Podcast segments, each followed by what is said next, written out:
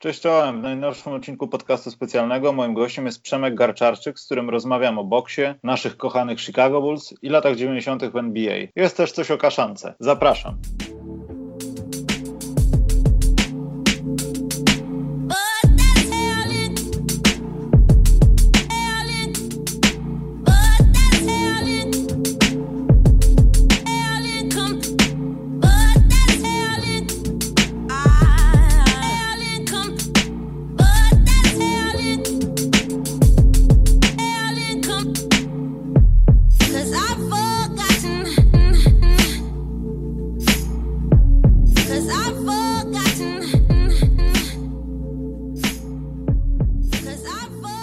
Witam najmłodszego youtubera w polskim internecie. Cześć Przemek.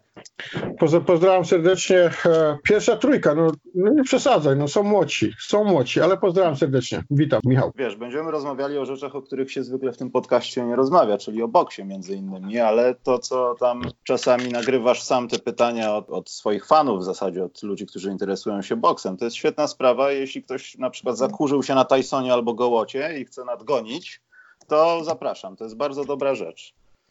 Dziękuję bardzo za, za reklamę. Czek już w drodze. Michał, nie przejmuj się.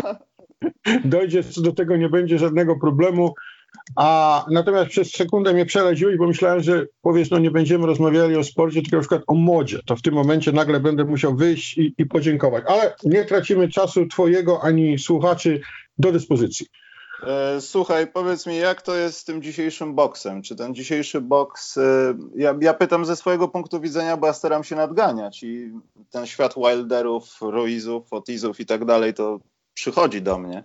Wiadomo, Floyd Mayweather i tak dalej, ale czy boks w dalszym ciągu jest oglądalny na świecie bardziej niż to, co, czego nie za bardzo chyba ty lubisz, ja też, MMA? Wiesz co, zależy kogo się pytasz. E, bo jeśli zapytasz się MMA, to oni ci powiedzą, że, że na, pewno, na pewno tak. Natomiast e, myślę, że jedna rzecz, na którą nikt specjalnie nie, nie, może nie tyle nie zwraca uwagi, co nie sądził, że tak będzie. Ja nie jestem do końca przekonany, że ci sami ludzie oglądają i to, i to. Bo ja pamiętam takie, takie dyskusje, pewnie ty pamiętasz, że, że ludzie związani z MMA oglądają boks, kibice e, boksu oglądają MMA.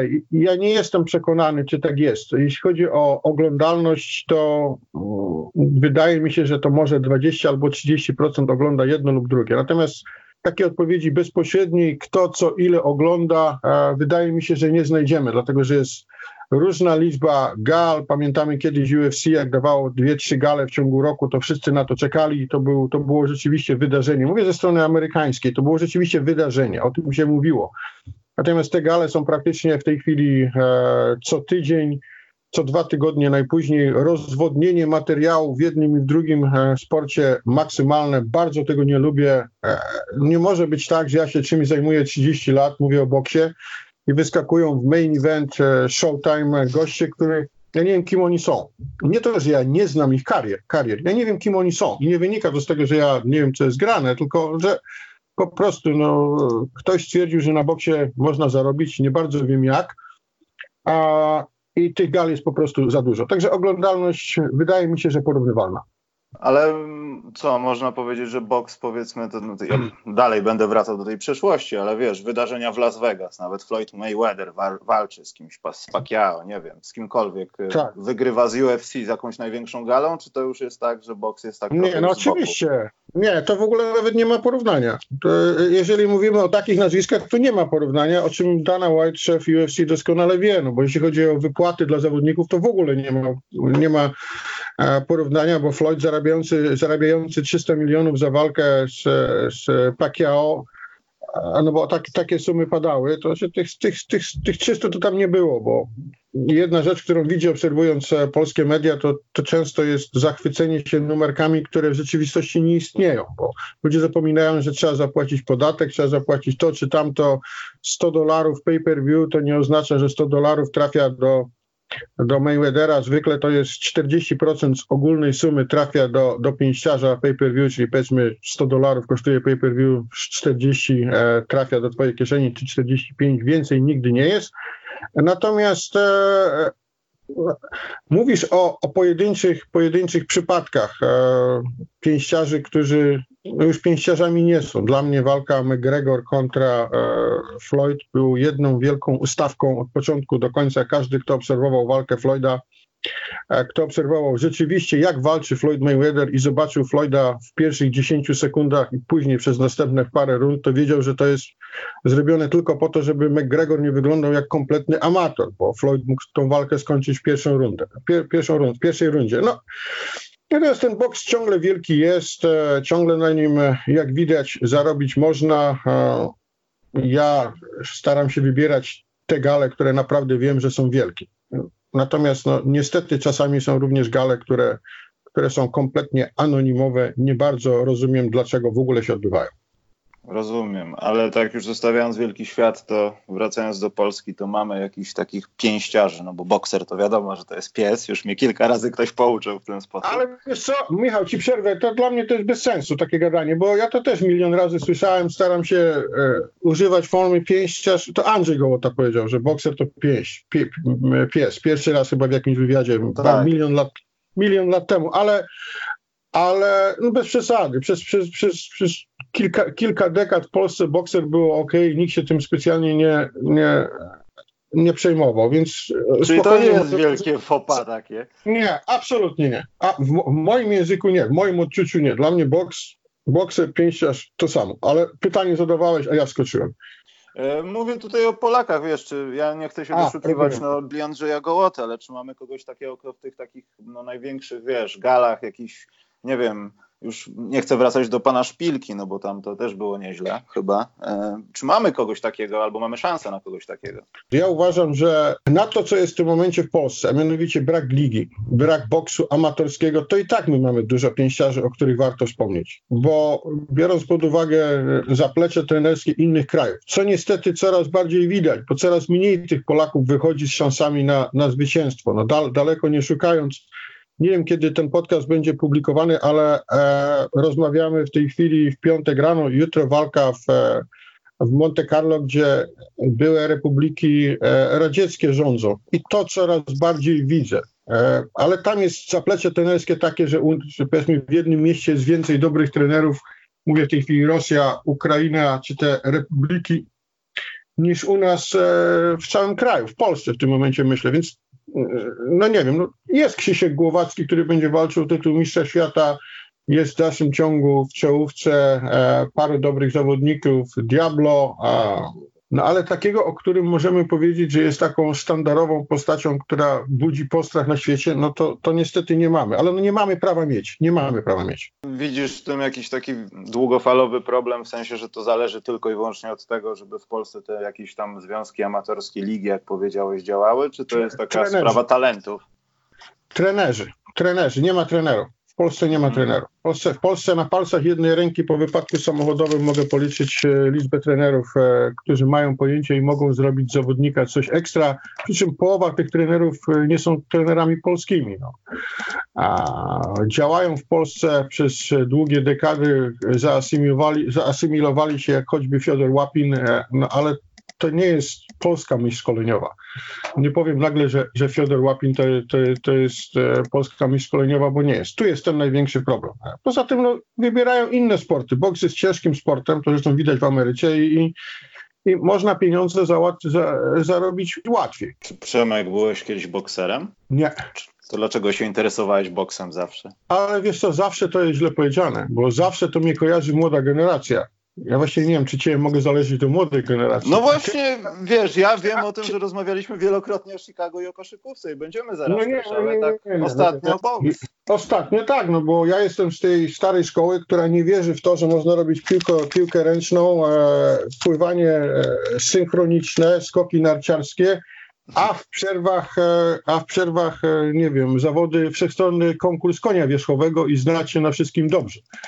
A dawno się nauczyłem, że albo się koncentrujesz na jednej rzeczy, max, albo, albo daj, daj, sobie spokój. To znaczy koszykówka ciągle zostaje, bo jeszcze wszystkiego nie zapamiętałem z tych moich 15 pierwszych lat w Stanach Zjednoczonych, natomiast no, zainteresowanie boksem oczywiście wynikło, bo tutaj nie będę oszukiwał, z pojawienia się na, na gruncie amerykańskim Andrzeja. Andrzeja Gołoty, najpierw mecz Polska-USA, amatorów, później Andrzej stwierdził, że tu w Ameryce będzie lepiej, no i od tego zaczęło się takie zawodowe zainteresowanie boksem, bo o to się pytasz. A koszykówka? A koszykówka to jest proste. Kiedy przyleciałem do Ameryki w 1989 roku, a przyleciałem na tak zwany program rządowy, który już nie istnieje, z jakiegoś powodu Amerykanie doszli do wniosku, że taki garczacznik się tutaj przyda, no to mogłem wskazać palcem na mapie miasto, w którym chcę być. No i, i jakbyś się zajmował koszykówką, jak twoja, jakby, jakby twoja mama grała w reprezentacji Polski, o czym mało kto wie, bo moja grała, koszykówce, no to na jakie miasto byś wsadził, wstawił w 89 roku? No jak, jakie byś wskazał? Proste, nie? No chyba nie ma innego miasta, które nie, można wstawić. Nie, nie, nie można by było, nie można było wskazać każdego innego, także no jakbym się nie interesował koszykówką, pewnie bym wskazał, nie wiem, Nowy Jork albo, albo Los Angeles, natomiast interesowałem się koszykówką, będąc w Gazecie Poznańskiej, pisałem e, na temat koszykówki, a, więc no, najprostszy wybór mojego życia. Jedną rzecz od razu sobie wyprostujmy, bo większość ludzi kojarzy, a kojarzy mój przyjazd do Chicago, którzy mnie nie znają, ponieważ tu byli, tu są Polacy, tak się mówiło. Ja przylatując do Chicago nie znałem ani jednej osoby. Zero. Ani jednej osoby. Także powód, że, że tutaj jest jakaś, e, bo była, bo mówienie w dalszym ciągu, że to jest to samo, co było 30 lat temu, to jest nieprawda, bo ja prawie dokładnie 30 lat temu przyleciałem, e, to zupełnie mną nie kierowało. Rozumiem, no ale też y, nie powiem, że zazdroszczę, bo trafiłeś tam przed no powiedzmy... Powinieneś, powinieneś zazdrościć, Michał. Nie, ja, ja staram się nie dostać zawału. Osiem lat mojego życia jest nie do przeskoczenia. To są opowieści na książkę, to jest podróżowanie e, samolotem Rolling Stones do Paryża z Chicago Bulls obok Michael Jordan. Nie do przebicia. Nic z tego nie przebije. Żebym nie wiem, co w boksie e, dziennikarsko przeżył, to tego, tych ośmiu lat nic, nic, nie przebije. Jestem pewien o tym. Pewien. E, ale no właśnie chciałem o tym powiedzieć, że trafiłeś tam, no można tak średnio można powiedzieć, ale w przeddzień tych wielkich wydarzeń, jakie miały miejsce w Chicago przeddzień, przedrok, wszystko jedno. Po, po, tak. pojawiłeś się tam wcześniej niż, niż y, za czasów wielkich sukcesów. Już byłeś przygotowany na to. Powiedz, tak.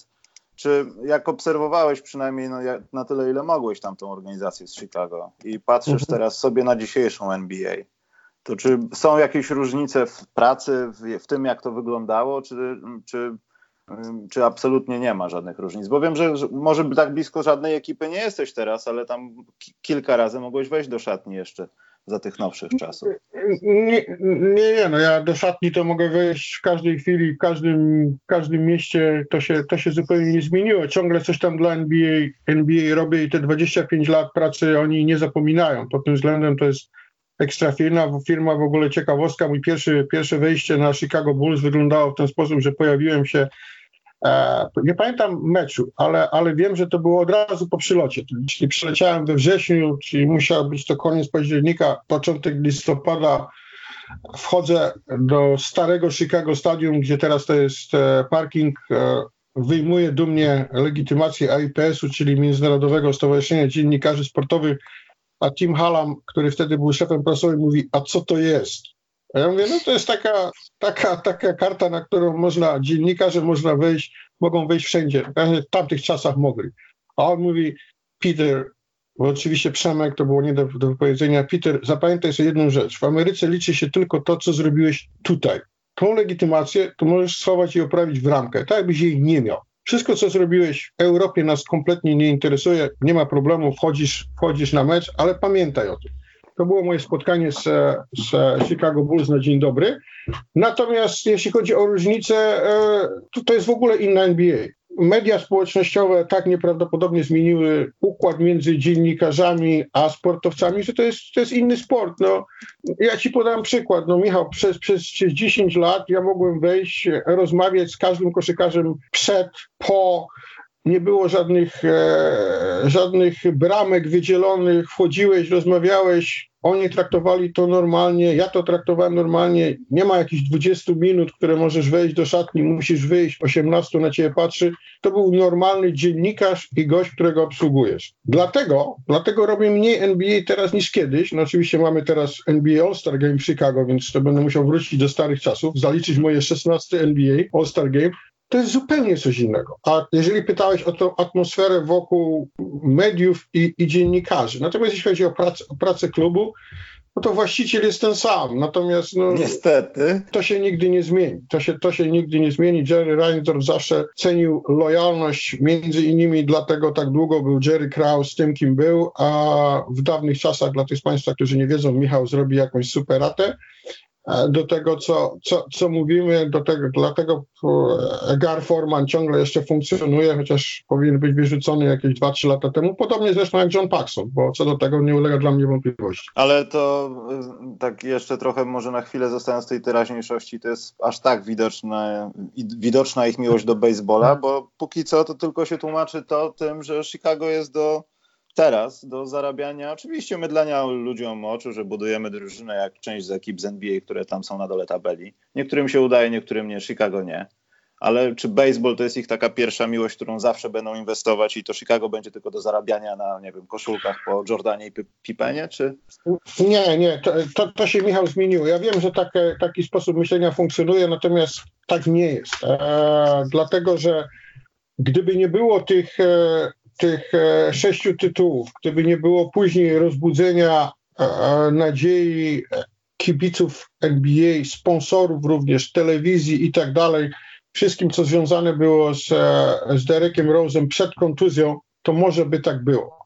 Natomiast no, żyjemy w czasach, kiedy wszystko jest, wszystko jest publiczne i no, nie można pozwolić sobie na to, żeby tylko robić tak zwane działania pozorne. Mnie się naprawdę wydaje od powiedzmy od czerwca 2017, czyli od momentu, kiedy odszedł Jimmy Butler, że te wszystkie nadzieje, które były, były tworzone, miały szansę być jakoś przełożone na sukces, natomiast nic z tego nie zostało i, i jak wiemy, Jerry nawet ostatnio, nie wiem, parę dni temu stwierdził, że tutaj trzeba parę rzeczy przetasować. Tylko to w tym sezonie nic nie zmieni. To jest kolejny stracony sezon Chicago Bulls. Wiadomo, do lutego jeszcze kawałek czasu, ale ta grupa, tak jak powiedziałeś, Garpak, dwugłowy smok, który niby rządzi, ale tak naprawdę to nie wie, co robi chyba, albo nie chce nic robić, bo właściciel zabrania, nie wiem. Nie, nie, Michał, tak nie jest. To nie jest tak, że, że, że, że Reinsdorf gdzieś wisi im nad głową i wchodzi do chodzi do, do pokoju, a kiedy oni dyskutują, co robimy z zespołem, bo to jest miliarder, który zajmuje się zupełnie innymi rzeczami i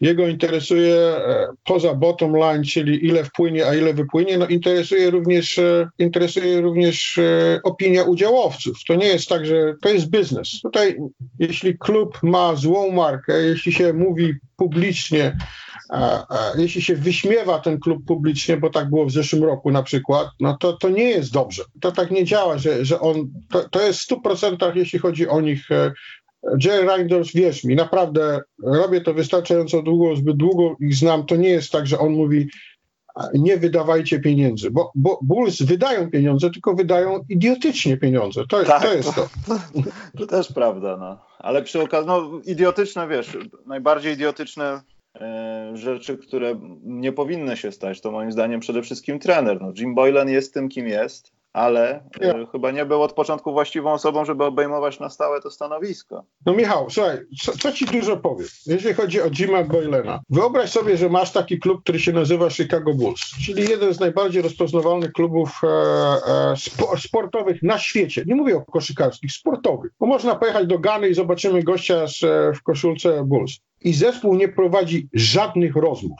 Żadnych. Z żadnym innym trenerem, tylko decyduje się na Jima Boylena. Żadnych. Tam to nie było żadnych rozmów. To od początku było wiadomo, o, to jest nasz człowiek. Niby dlaczego?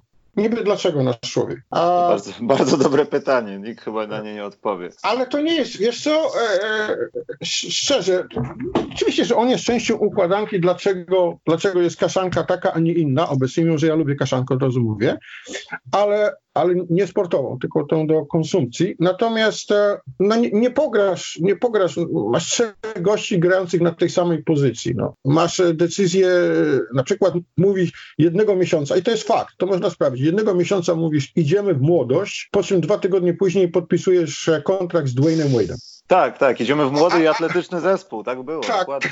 A, ale nie, no to, to, są fakty, no to nie jest... I Rażona Rondo jeszcze To są fakty. Tak, tak je, jeszcze, jeszcze Rondo się pojawia, którego osobiście uwielbiam jako gościa, bo jako w swoim prime to był jeden z moich ulubionych koszykarzy. Naprawdę, matematyk koszykówki, naprawdę. Ale y, też takie mam pytania, bo zaraz też chciałem skręcić do tych lat 90., ale miałeś okazję za Tima Floyda gdzieś tam podglądać tą szatnię? Byłeś chociaż raz przy tym, jak Ronald schodził po małpkę prezydencką do sklepu? To znaczy, słuchaj, no, wszystko co powiemy o Ronie Arteście, to i tak będzie 50% tego, co się rzeczywiście zdarzyło. to, to, jest, to, jest taka, to jest taka prawda, natomiast no, to było klasyczne powiedzenie, że nie wiem jak to przetłumaczyć na język polski, że w zakładzie psychiatrycznym rządzili ci, którzy są, nie wiem, e, psychicznymi, a nie lekarze. To było, to było szarpanie na tą stronę, tego się oglądać nie dało, to był, to był jeden z takich okresów, którego no, no trudno wytłumaczyć, no bo pamiętasz, kiedy przyszedł Tim Floyd, po jakim no. okresie Chicago Bulls.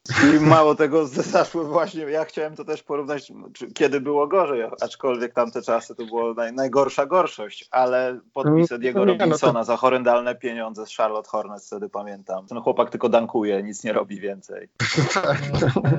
Słuchaj, w, w, w ogóle ciekawostka jest taka przyrodnicza, nie wiem czy zwróciłeś uwagę, że za każdym razem jak się nadaje jakiemuś pięściarzowi przydomek baby, a jak na przykład baby Jordan, to oznacza, że to jest tak. kompletna kaszanka. To, to, to, na 100% będzie, czy tam Baby Shaq. Yy, Harold Miner miał być Baby Jordan.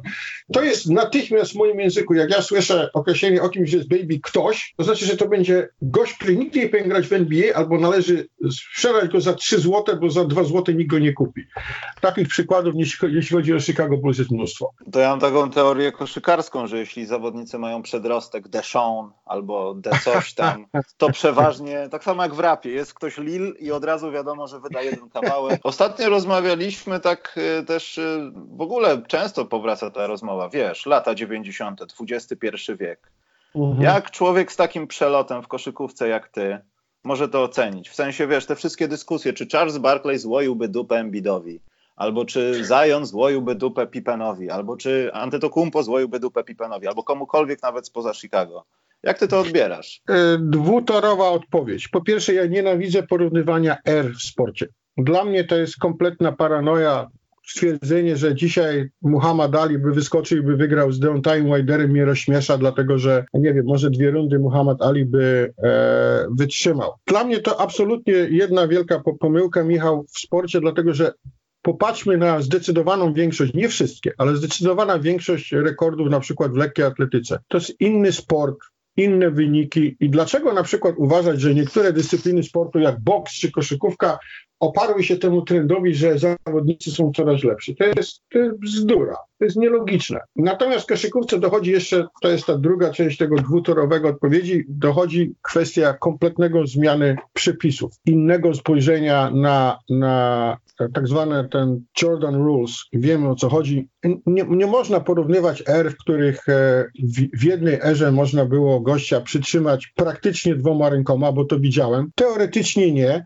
E, istniał Forczek, istniało zupełnie, zupełnie wiele innych rzeczy z, z erą, gdzie nie można gościa dotknąć. Ja naprawdę uważam, to nie jest akurat odosobniona decyzja, że gdyby Michael Jordan grał w dzisiejszych czasach, to on miał average 50, ponieważ no, co byś był w stanie zrobić? Zresztą większość tych zawodników. I odwrotnie uważam, że na przykład e, Steph Curry, gdyby grał w 92 roku, to byłby średnim zawodnikiem wchodzącym z ławki. Mimo, że ja go bardzo lubię. Specjalizacja w koszykówce doprowadziła do tego, że i, i, i ta zmiana przepisów zrobiona oczywiście specjalnie przez, przez, e, przez e, The Association, czyli NBA, żeby ta koszykówka stała się bardziej interesująca, to znaczy, żeby tych punktów było więcej, co dla mnie się stała mniej interesująca, to spowodowało, że porównywanie, no nie, nie można porównywać. Nie da się, to jest bez sensu. No ale kiedy wy, wyjęlibyśmy z takiego układu, znaczy ja też mam, no wiesz, no. Nie, absolutnie się zgadzam z tym, co mówisz. Natomiast jak wyjmujemy z układu Kevina Duranta, albo wyjmujemy okay. z układu LeBrona Jamesa i przynosimy ich w lata 90., ja nie jestem do końca przekonany, gdyby Durant grał jeden na jeden z Clyde'em Drexlerem, czy Durant nie rzuciłby pięćdziesiątki w takim meczu. Ale, ale widzisz, bracie, podałeś przykłady fenomenalnych koszykarzy, których czas się nie ima, bo e, z tym rzutem e, i to z wyprostowanej ręki Durant, to on można by go przenieść, podejrzewam, za 50 lat. On w dalszym ciągu byłby zawodnikiem, którego e, przykryć nie można. A LeBron to jest, to jest atleta, który jakby go przenieść na boisko do... Jakieś miałem taką, taką dyskusję z kolegą, za chwilę padniesz. Nie mówię o futbolu amerykańskim. Wyobraź sobie LeBrona Jamesa jako piłkarza ręcznego. Po, pomyśl sobie, co byś mógł zrobić przeciwko niemu? Nic. 245 funtów mięśni, szybkości, przyskoku, e, e, dynamiki wyskoku. Co byś mógł zrobić? Do czego zmierzam? No, podałeś no, Leonardo da Vinci e, koszykówki. No on byłby dobry w czymkolwiek by nie robił, więc tutaj oczywiście w ich przypadku nie ma żadnego znaczenia. Ich można by przenieść do tych R e, bez względu na to, czy, ten, czy, ten, czy te Jordan Rules by były, czy nie, on by sobie absolutnie dał radę. Podobnie zresztą jak e, Kevin Durant. Kończąc naszą rozmowę, to też chciałem Cię zapytać, jak to wygląda no z punktu obserwacji Amerykanina, jeśli chodzi o ligę -hmm. NBA. Mhm. Wiesz, czy to jest prawda, że, bo dla nas w Polsce, no dla ludzi w ogóle, którzy się interesują NBA, nie tylko w Polsce, no to może być tak, że ludzie, którzy przy tym pracują, każde spotkanie i tak trzeba obejrzeć i nawet jak jest nieinteresujące, człowiek na to nie zwraca uwagi, albo się po prostu ich nie ogląda. Ale czy to do, dążenie ligi NBA do tego, żeby zrobić jakieś te zmiany w terminarzu, jak ostatnio powiedział Adam Silverwell, łysy, E, idą mhm. ku dobremu, czy ty myślisz, że to i tak nic nie da, bo, bo i tak uwaga skupiona jest na milenialsach, którzy oglądają czwartą kwartę trzy sekundy, a potem nie zwracają na to uwagi? To znaczy, dla mnie najbardziej interesującą rzeczą, którą usłyszałem, nie, nie, nie wiem, czy o tym samym mówimy, zaraz mi wyprostujesz, jeśli nie, jest kwestia innego podejścia do playoffs. Słyszałeś o tym? Tak, tak. I troszeczkę skrócenia sezonu. Coś trzeba zrobić coś trzeba zrobić, ponieważ powiem Ci tak, z punktu widzenia Amerykanina zadałeś mi pytanie. Jeżeli siedzisz w koszykówce jak my, czyli, czyli to jest, wiesz, no coś, co jest podstawową rzeczą sportową, którą oglądasz, 98% Amerykanów jest przekonanych, że oglądanie koszykówki polega na tym i to jest, cytuję coś, co jest najczęściej powtarzane. I tak mecze decydują się w ostatnich dwóch minutach. Ale powiem Ci jedno, to nie jest kwestia milenialsów. To zawsze tak było. Zawsze tak było, że mówiło się, no może nie, może wsadziłem zawsze. Jak przyjechałem to może nie, ale już tak od początku roku 2000 no to się mówiło, nie ma co oglądać pierwszych, e, pierwszych 46 minut, bo i tak kto wygra czy nie, można zrobić w ostatnich pięciu. Pamiętasz ostatnio decyzja Twittera, na przykład pokazywania umowa z, z, NBA, pokazywania właśnie tych ostatnich 90 sekund czy 120 jakoś tak pokazują, że można to wskoczyć zobaczyć. Moim zdaniem to jest odstrasza od koszykówki, to, to, bo, bo to ty naprawdę nikt, nic nie widzisz. No, co zobaczysz przez ostatnie dwie minuty? Coś, coś trzeba zmienić, czy skrócić, a inaczej, skrócenie sezonu. Na zakończenie powiem, bo możemy ogadać o koszykówce godziny. Dla mnie koszykówka zaczyna się po All-Star Game. Nauczyłem się tego bardzo szybko. W pierwszych 4-5 latach, kiedy e, legendarny MJ po, po, jakimś tam meczu, kiedy, kiedy zaczął się do mnie odzywać, bo w NBA jest tak, że koszykarz nie będzie z tobą rozmawiał, dopóki nie widzi ciebie na każdym meczu. I to jest okej, okay, bo on widzi, że ty pracujesz. Ja go za coś tam bardzo pochwaliłem, a on mówi, ty chyba jeszcze żadnych moich playoffs nie widziałeś. Ja mówię, no jeszcze nie. A on mówi, no to, to poczekaj. Prawda jest taka, dla, dla prawdziwych koszykarzy NBA zaczyna się po All-Star Game. Wszystko do All-Star Game to jest preseason. Taka jest prawda. No i poza tym tragicznym marcem, kiedy te drużyny, które mają być słabe, grają słabo i Nie, i no mówimy naprawdę... o tym, że grają o coś. Mówimy o tych, Nie, które no jasne. Y, ostatnie pytanie tego podcastu. Powiedz mi, w jaki sposób Amerykanie nauczyli się mówić twoje imię i nazwisko, pomijając to, że nawet Polakom może sprawiać ono trudność? Bo to mnie zawsze zastanawiało. To jest Siemek, czy, czy to już jest... To znaczy, powiem ci tak, NBA potrafią powiedzieć i Przemek, i Garczaczyk, dlatego mhm. że szanują, nie, Amerykanie mają to, szczególnie te wielkie jakieś korporacje, oni się odpytają osiem razy, jak to się wymawia i tak dalej, mają szacunek do ciebie, nie ma czegoś takiego, o Przemek jakiś z Garczaczyk przyjechał z Polski, nie będziemy sobie tym, e, e, tym e, zaprzątać głowy. NBA potrafi, natomiast w boksie jestem od niepamiętnych czasów Peter G. Z, po, z, powodu, z powodów oczywistych, z, zrozumiałych, ale jedna rzecz, potrafią e, na akredytacji, potrafią na zaproszeniu, potrafią na czymkolwiek napisać Przemek Garczaczyk bez błędu co w Polsce zdarza się bardzo, bardzo często. Jestem garncarczyk, garcarczyk i tak dalej. Natomiast w Stanach Zjednoczonych potrafili się nauczyć. No widocznie nie zasłużyłem jeszcze w kraju rodzinnym na to, żeby to było ok. No mam nadzieję, że ten podcast to utrwali. Mam nadzieję, że to nie, be, że to nie będzie jedyny Przemku. Nagramy coś jeszcze ciekawego, Tak, kąśliwego do Chicago Bulls. Może oni to przetłumaczą i coś zrobią, zatrudnią nas. No może, no może. Mam taką Może. nadzieję. Czekam dalej, także... Al- Albo mnie nie wpuszczą do United Center. Nie, nie, tego się akurat nie boję. A, dziękuję bardzo wszystkim, e, Michał, tobie dziękuję, wszystkim fanom e, NBA, boksu, za to, że popieracie swoje dyscypliny. No, zarówno jeden i drugi sport bliski mojemu sercu, koszykówka czy NBA, nie istnieje bez kibiców. A ja wiem, że oni zarabiają miliardy i tak dalej, ale bez was e, ci prawdziwi sportowcy doskonale wiedzą, że tego sportu nie ma. Dziękuję bardzo a, za, za to wysłuchanie, Michał, dziękuję za pomysł i miejmy nadzieję do następnego. Bardzo Ci dziękuję jeszcze raz.